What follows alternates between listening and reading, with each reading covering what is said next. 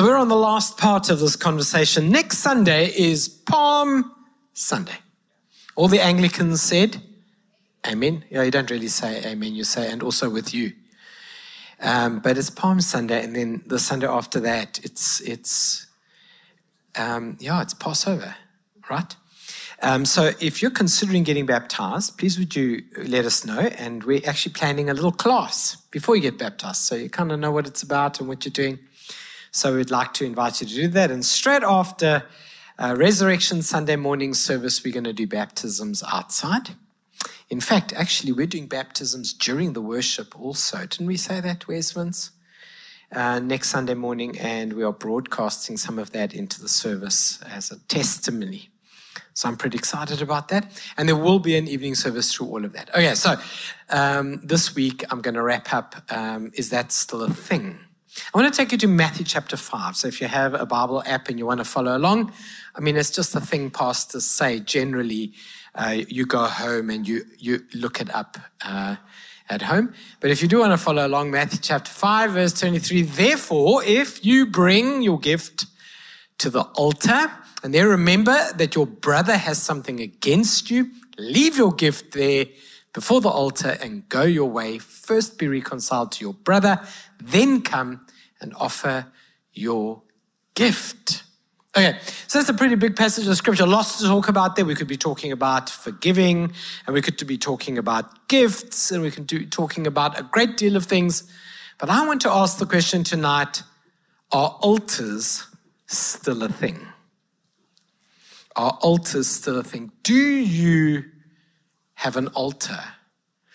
And and and should you? I'd like to have that conversation with you tonight. And that's because uh, in the Old Testament, sacrifices were done on an altar, lambs and rams. Jesus is our sacrifice in the New Testament. But the altar still exists. Jesus is the sacrifice. No longer do we sacrifice rams and lambs, and I'm very happy about that uh, because Jesus was one sacrifice forever. But do you uh, know what an altar is? And do you have one? And it's not something you can get from Takealot. You wouldn't be able to go online tonight and order yourself an altar. It's something you make. Now, to start that conversation off, I need to tell you that we all have altars, we just don't call them that. So you're going to see that any routine you do religiously is an altar. So, for example, some of you have like early morning routines. Now, I'm assuming that since you're the 6 p.m. people, you probably don't have an early morning routine. I'm just gonna, I'm gonna just chance it that you've got an evening routine. Um, but an early morning routine would be like if you got out at a certain out of bed at a certain time and you've got your ways for the next half an hour. If you've got ways that people know not to interrupt, because if they interrupt your ways, you might be grumpy. That's an altar. How many of you know what I'm talking about now? How many know how many of you are coffee people? And you've got a coffee altar at home. I've got one. It's a place, Andrew, Andrew, I know you do. Jesus is going to set you free today. Jesus is going to say, because he came to my house as part of a leadership team thing and made coffee. Thank you for doing that. You did a very, very good job. My coffee machine thanks you. It's never been that clean before. But, but he saw that something was missing at my altar, a, a little pad, you know, on which to tamper the coffee. And so for my birthday, Andrew got me a little tamper pad, which I think is really lovely. Thank you very much. I've got a little space. Everything's there. It's got a little jug. It's got a little mat. It's got a little throwaway bin thing. I've got a little place, a spot. It's a kind of altar. Some of you uh, might have clothing altars. Uh, maybe you're the type of person that before you go to bed, you put out in a grid formation what you plan to wear the next day. Anybody like that, way? I've just always wanted to meet somebody. Really, Mark? Really? I've just always wanted to meet if uh, you know those people who are who Instagram post like the little thing I'm wearing this watch with those underpants which match that sock and that thing. Anybody here does that just as a matter of interest? How many of you, your clothing altar is the random selection of whatever is washed in the order in which it appears in the cupboard? How many of you would like to just, okay, I haven't noticed that because all of you are dressed so nicely. So I just can't believe that that is true. There's no way that just happened. You put it together. Some of you have skin routine altars. Now, let me just explain that the white people aren't going to understand what we're talking about. So I'm just going to be honest with you. I'll never forget uh, one of my friends, a black friend, gave me a hug about a year ago, and then it, it was summer, and he hugged me, and his, his hands came down to just say goodbye, and and they he touched my elbows. And he just looked at me and he said, Aye, aye, aye, Mfundisi, aye. I said, What's wrong? He said, Your elbows are like that of an old dog. I'm not even joking. I was shocked. He said, um, he said, what's your, what's your moisturizing routine? I'm an adult. I haven't moisturized since I was a baby. He said, Please, can the white people learn something from the black people? You must moisturize. If you don't moisturize, you're going to look like old leather. I'm just telling you something that happened to me. Take it, leave it. It's not political, it's just a thing. But now I am full in on Nivea, Nivea man, Nivea man after the shower, under the eyes, on the eyebrows. How do you think I look like this at 71? under the elbows, down the legs. You've got to, you've got to moisturize so that you can escape the work of the devil quickly and slide. Those are, these are routines. Now, uh, a thing you do as an act of repetition is an altar. So you have altars. And there is a conversation to be had here about whether you have included a spiritual altar which is a thing you do by an act of repetition that is spiritual. And how important it is to build altars. In fact, let me take you to a few places in Scripture. Acts chapter 17, verse 23 says this uh, For as I was passing through and uh, considered the objects of your worship, this uh, Paul is in, in Greece. I even found an altar with this inscription to the unknown God. Therefore, uh, the one whom you worship without knowing, him I proclaim to you. This is one of the teachers of the faith, great teachers of the faith, coming to a, a culture or a, a nation, a Greek nation at the time didn't know Christ, and said to them, You are building altars, you just don't know that you're supposed to build one to God. So you think you're building an altar it has no name, in other words, a routine, but I want to tell you that the routine of your life should be connected to a living and true God. And maybe you're building your altars, an altar around the wrong thing. Maybe your routine is money. Maybe your altar is financial. Maybe the way you pack your wallet is like religious. And that's your altar. Maybe your altar is the routine on your social media. Oh, it's very quiet now. You know, I talk to people who are quite good on social media that time, oh no, they, they, they post on a routine. On Monday they post this, and on Wednesday they post that, and on Thursday. Influencers, you know? Somebody having a chuckle there. Were you once an influencer or were you planning to be an influencer? I find it interesting, excuse me, that things like that, our clothing has a routine, our morning has a routine, our coffee has a routine, our social media has posting, and then Jesus? No routine. I think that's a trick of the devil to preoccupy you with altars to the unknown gods and rob you of the opportunity of building a life at an altar for the one known true living God, Jesus Christ. Don't, don't fall for the trick. In fact, um, the Bible teaches us, encourages us through example and through teaching that we should try to make our altar to the Lord our first altar. So I, I want to encourage you that building an altar is about what you do first. See, So let's call it the altar of first things. Um, so, some of you um, know the story of Noah. You were taught it, I'm sure, at some point uh, in kids, uh, kids' church. Our kids' church people are out here. Wonderful people sang me a song this morning. I don't know, but I've been told Pastor George is getting old, is how that song went. It's really lovely. I won't be posting it on my social media routine. I'm joking, I'm joking. I will, I will. It's very sweet. Um, and a lot of people uh, um, like to quote, you know, the Christians, the people who are sort of newish Christians or, or, or, or criticizers of Christianity, they like to say, well, Noah, he got off the boat and the first thing he did is he got drunk. So I don't know if you know, but he had been on the boat so long, he planted a vineyard, he got the grapes, he made wine, and he had a party, but only by with himself. So it wasn't, you know. Um, but that didn't happen on the same day he got out the boat. It takes quite a long time to plant a vineyard. It took a few years later. Do you know what the Bible says the first thing he did? Built an altar. Genesis chapter 8, verse 20. God's covenant with creation. Um, then Noah built an altar to the Lord and took of every clean animal and of every clean bird and offered burnt offerings on that altar. The first thing Noah actually did was to get his feet back on land. The flood had come. His life was new. It's a, it's a story of being born again. You know, the Bible says in John 3 uh, uh, that, uh, that uh, um, uh, we should be born again, or both of the water and of, of wind.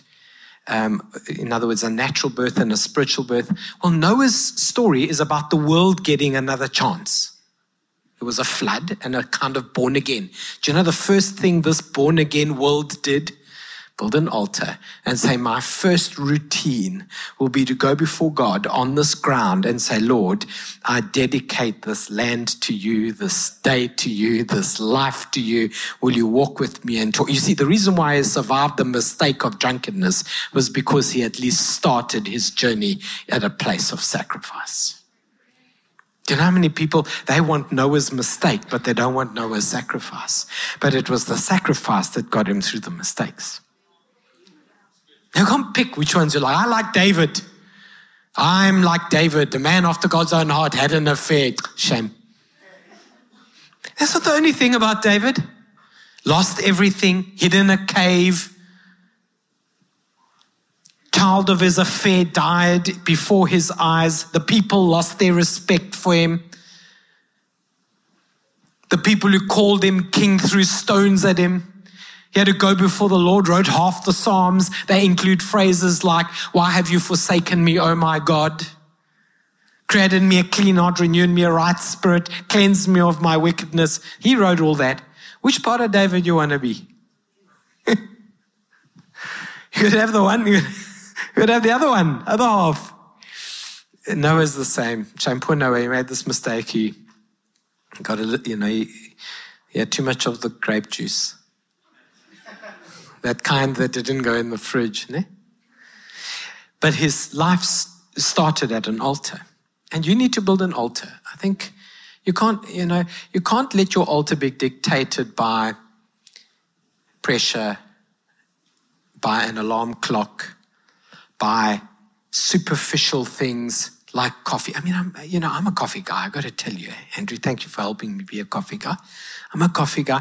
Our people who train Red Band, right? Red Band coffee shops, the trainers and organization. There's a guy called Sean Opice, and the head of our foundation who runs Red Band, Ryan LaRue, in El Salvador at an international competition for coffee baristas and roasters. And Sean won the International Coffee Roasters Award globally. How amazing is that? They tell me, they tell me they're coming back with a little mini roaster to roast coffee beans, and they're going to put it in Warehouse One. We're going to roast coffee on Sundays, and we're going to have a whole Father's House coffee bean available. Anyway, that's just the Greek in me doing a bit of marketing. But but uh, here's the thing. Oh, this is where I was going. I am amazed at how many people will tell me, uh, I'm not myself until I've had my first cup of coffee. And yet it is so hard for us to say, I'm not myself until I've prayed my prayer and read my Bible verse. What's wrong here? What's going on with your altar? Are you worshiping at the altar of caffeine, which is dictating your mood? But you can't see that there is need for an altar of salvation or spirituality that is going to dictate. Surely that's not good.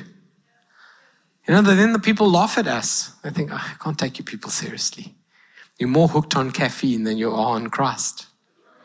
Just keep an eye on that one, you know? Now, look, coffee is godly. It is God's way of reaching the lost and motivating the saved. But watch your altars. That's what I'm saying. Isn't it funny that the devil tries to copy a poor copy of everything God does? You know, to be spirit filled in the early days of the church, you would come forward and and a minister would lay hands on you or a leader would lay hands on you and pray for you and you'd be filled uh, with the spirit and you would uh, be born again. And the devil creates uh, a poor substitute for that. And all over the world um, tonight and on many nights people looking for relief from life will walk up to a counter that they think is an altar and buy themselves a drink. And a bartender who's their pastor will give them something to fill them up. And the funny thing is, they'll charge them for that and criticize the church for money, but they'll charge them for that and send them home with a short relief. Because all that is, is a cheap knockoff of a biblical idea. You shall not be drunk with wine where is in debauchery, but you shall be filled with the Spirit. And speak to one another in psalms and hymns and spiritual songs. Sing and make melody in your heart to the Lord. And people are leaving uh, false altars, singing and making melody to nonsense.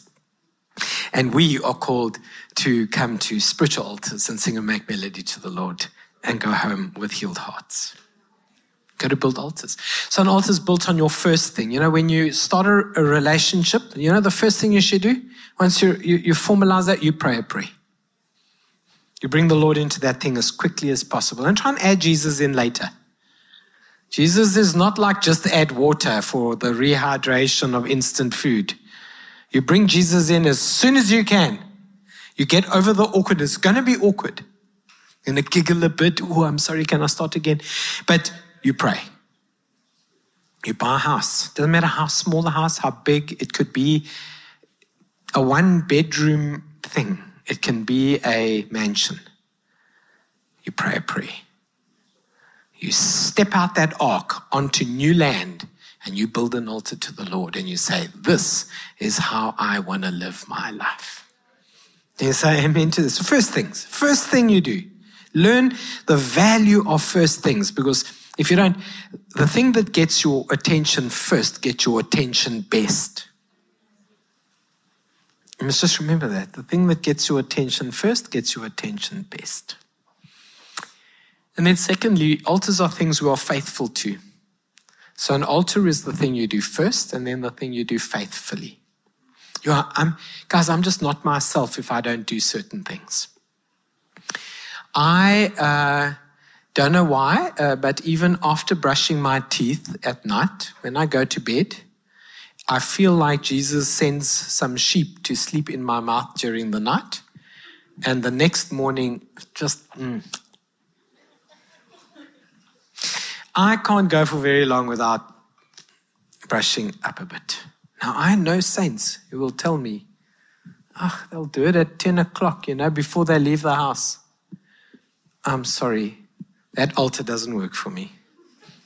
It probably doesn't work for people in your life, which is why you're leaving your house alone at 10 o'clock. is that too much?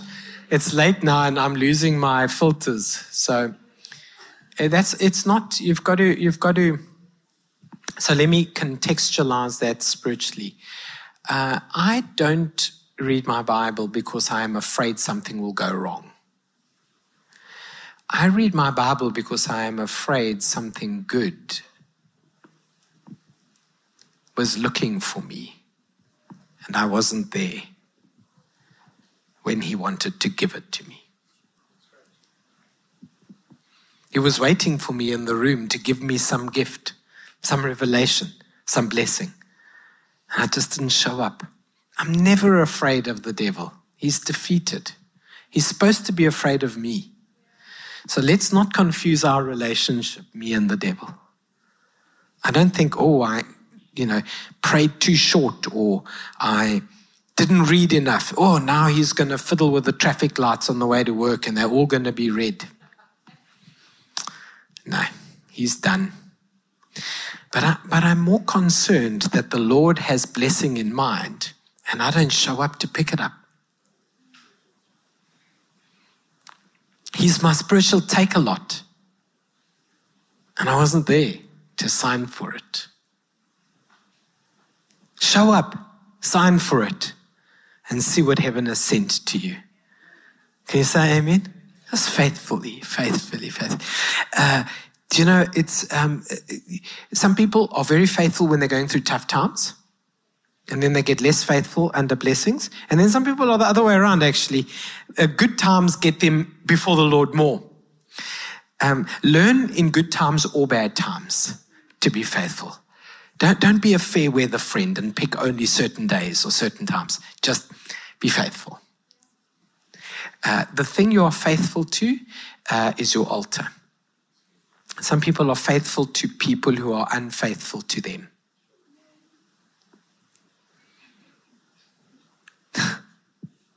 and you know, some things you think are faithful or not faithful, eh? Money is not a faithful friend. Money is a cheat. And, and I think we have to be wise about what we're faithful to and what we, we take value from. So, an altar, a thing you do first, uh, a thing you do faithfully. James chapter 2, verse 20 says, uh, But um, do you not know, Yo, that next word's hectic, O foolish man, that faith without works is dead? Uh, was not Abraham our father justified by works when he offered Isaac his son on the altar? Do you see that faith was working together with his works, and by works, faith was made perfect? You know, that verse is basically saying words are wonderful, but unless you put your words into action by putting some things on an altar, work and words have to work together. Then you have perfect faith. People think perfect faith is being a perfect person. You can't be a perfect person this side of heaven. Only Jesus can be the perfect part of you. But I'll tell you, you can have perfect faith. Perfect faith is when my words and my works, my actions work together. Now, now I've got something. God was saying to Abram, You've got a lot of words, Abraham. Let's see if you've got some works, some action, and see what comes from that. So, uh, what we do first, what we do faithfully. And then an altar has one other little biblical reference that I think we should end the night on. And that is that um, it was a place where, where fire, where it was the place where fire was lit.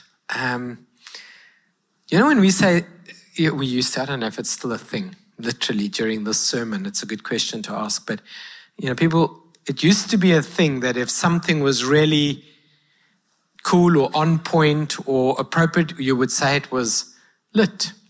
It's not a thing anymore. Hey, it's 2019. Um, also, I think you must say it when you're 16 and not when you not okay. Okay, letting that one go. Uh, in the Old Testament, uh, they would make a fire and put an offering on it, so it would be called a burnt offering. And I'm sure you've made a joke about your someone's cooking, your parents cooking. They cooked it too much, and you said, "Ah, oh, burnt offering." Now that's uh, obviously not the reference. Some of you are burnt offering cooks. Okay, I'll see you because there was immediate guilt and shame in some of you. Look down, your partner nudged you. So I'm very sorry to have brought it up in church. Uh, that's, but then sometimes when God was trying to prove that He is powerful, they wouldn't light a fire. They just put the offering on the altar and the fire would come from heaven and light the altar. And the idea was this two part relationship I'll bring the sacrifice, he'll bring the fire. And where Abraham offered his son Isaac on the altar, God produced one part, Abraham produced the other. Uh, in that instance, the lamb was produced by God, and the fire was produced by And so um, there is this relationship with God that uh, when we build our lives uh, in a at an altar through this routine of of giving God first and giving God best and giving God routine, um, faithfulness, uh, that He puts fire on your life. And fire on your life symbolically has quite a few things in the scripture. First of all, it burns out the rubbish and makes gold purer. It is the warmth of the presence of the Holy Spirit. It is the light by which we see. His word is a lamp unto our path, a light unto our feet.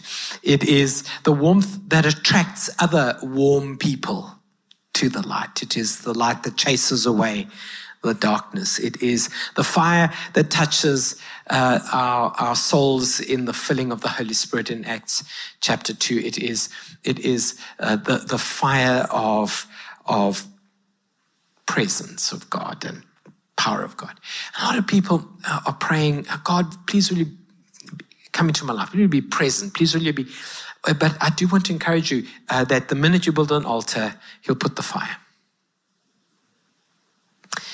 And there's something really, really beautiful about that. I want to end. Um, I want to. Uh, I'm going to pray tonight that you'll build an altar. So at the end, just think about that. We're going to pray.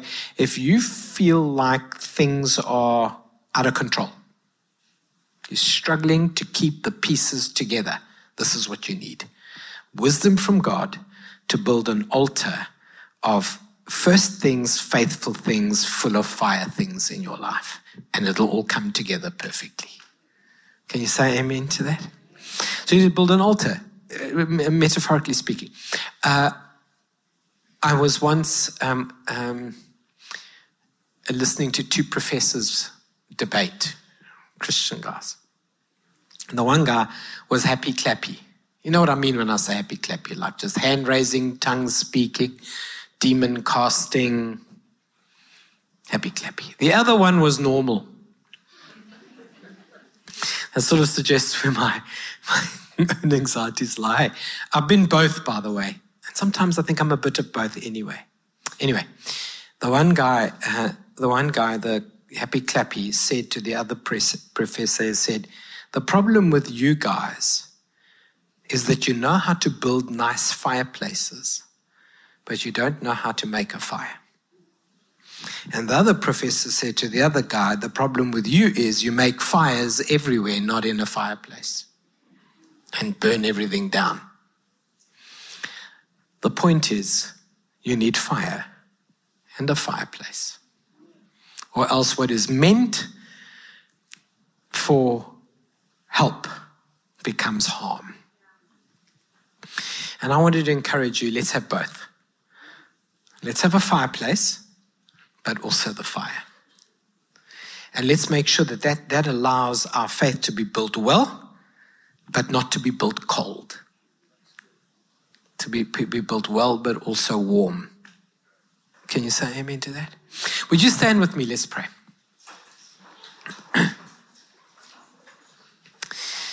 um, so I, I, I want to take a moment to, to, to really pray with you and invite you to respond. So I've got, I've given myself three minutes and 54 seconds. I know I'm the only one who's worried about that. Um, but I, do want to respond. So I, I want to invite you to respond. Um, and the goal here is to respond to the question, Lord, uh, I want to build an altar in my life, a spiritual altar. It's a metaphorical thing. And I'm sorry if I've been building altars unintentionally to things that aren't really that important. I just want to get the order right. And then the second thing I want to, uh, to encourage you to respond on is this idea of, of building well, but building warm, a fireplace and a fire. So let's uh, take it to the Lord. Uh, Father, thank you so much for your word. It is truth to us, it is life to us. Thank you, Lord, that um, throughout Scripture, uh, righteous men and women built altars. And there was a strength in the building of those altars that stabilized and strengthened them even when their, their, their their feet stumbled, and when they got it wrong, there was still there was something that they they built the things they did at first and the things they did faithfully and the things that they did to keep the fire burning that kept them solid. So tonight, we ask you to help us build altars, biblically sound and appropriate altars, to put everything else in its rightful place. So, in the context of that, just while everyone's eyes are closed, we just have a holy moment. We've got an extra minute. If things are not connecting properly for you, or you're struggling to keep all the pieces together in some kind of way, and you've realized I need to have an altar of things I do first, faithful and full of fire. I'd like to pray with you. And so if that's you, just would you kindly let me know who I'm praying for by raising your hand long enough for me to see it and go, yeah, that's me. I have figured out an equation tonight that I need to get right. I don't have an altar before the Lord. It's unintentional or accidental. It's not helpful. I'm sorry. Good. Thank you. Thank you. Thank you. Thank you. Very many very many raising hands. And then secondly, this equation of building well and then building warm. Maybe full of fire, but you don't have a plan. Maybe you got a plan, but you just don't have any fire. There's just no warmth in it. Whichever part of that equation you are, if you need prayer in that area, you can also raise your hand long enough for me to see it and say, you need to pray for me about that one. Thank you. Thank you. Thank you, thank you. I want to invite you at the end. If you feel my prayer with you isn't enough, it hasn't hit the mark, come forward and ask one of these good people to pray with you in person. And we've become quite strict about this that that people with lanyards on little just little markers so we don't have random things happening but we are intentional and we are praying about it and we're getting ready for you before you come to church that God will meet you okay having said that let me do that prayer father thank you for every hand that was raised representing a need, a deficiency, or an opportunity, and a desire to build well and warm, to have a plan, but to have life in that plan, to have a spark in that plan, to have faith in that plan. Father, in Jesus' name, will you do something supernatural to shake us out of accidental routines and build our lives around intentional, deliberate routines? We have altars. Some of them are false altars and some of them are just pointless altars. We pray that you will teach us to build and establish biblical altars in our lives. The things we do at first, the things we do faithfully, and the things that have fire in them, that light up our lives and, and lead us spiritually. Will you help us do that, we pray, in Jesus' name? And everybody said, Would you give God one last shout of praise? It's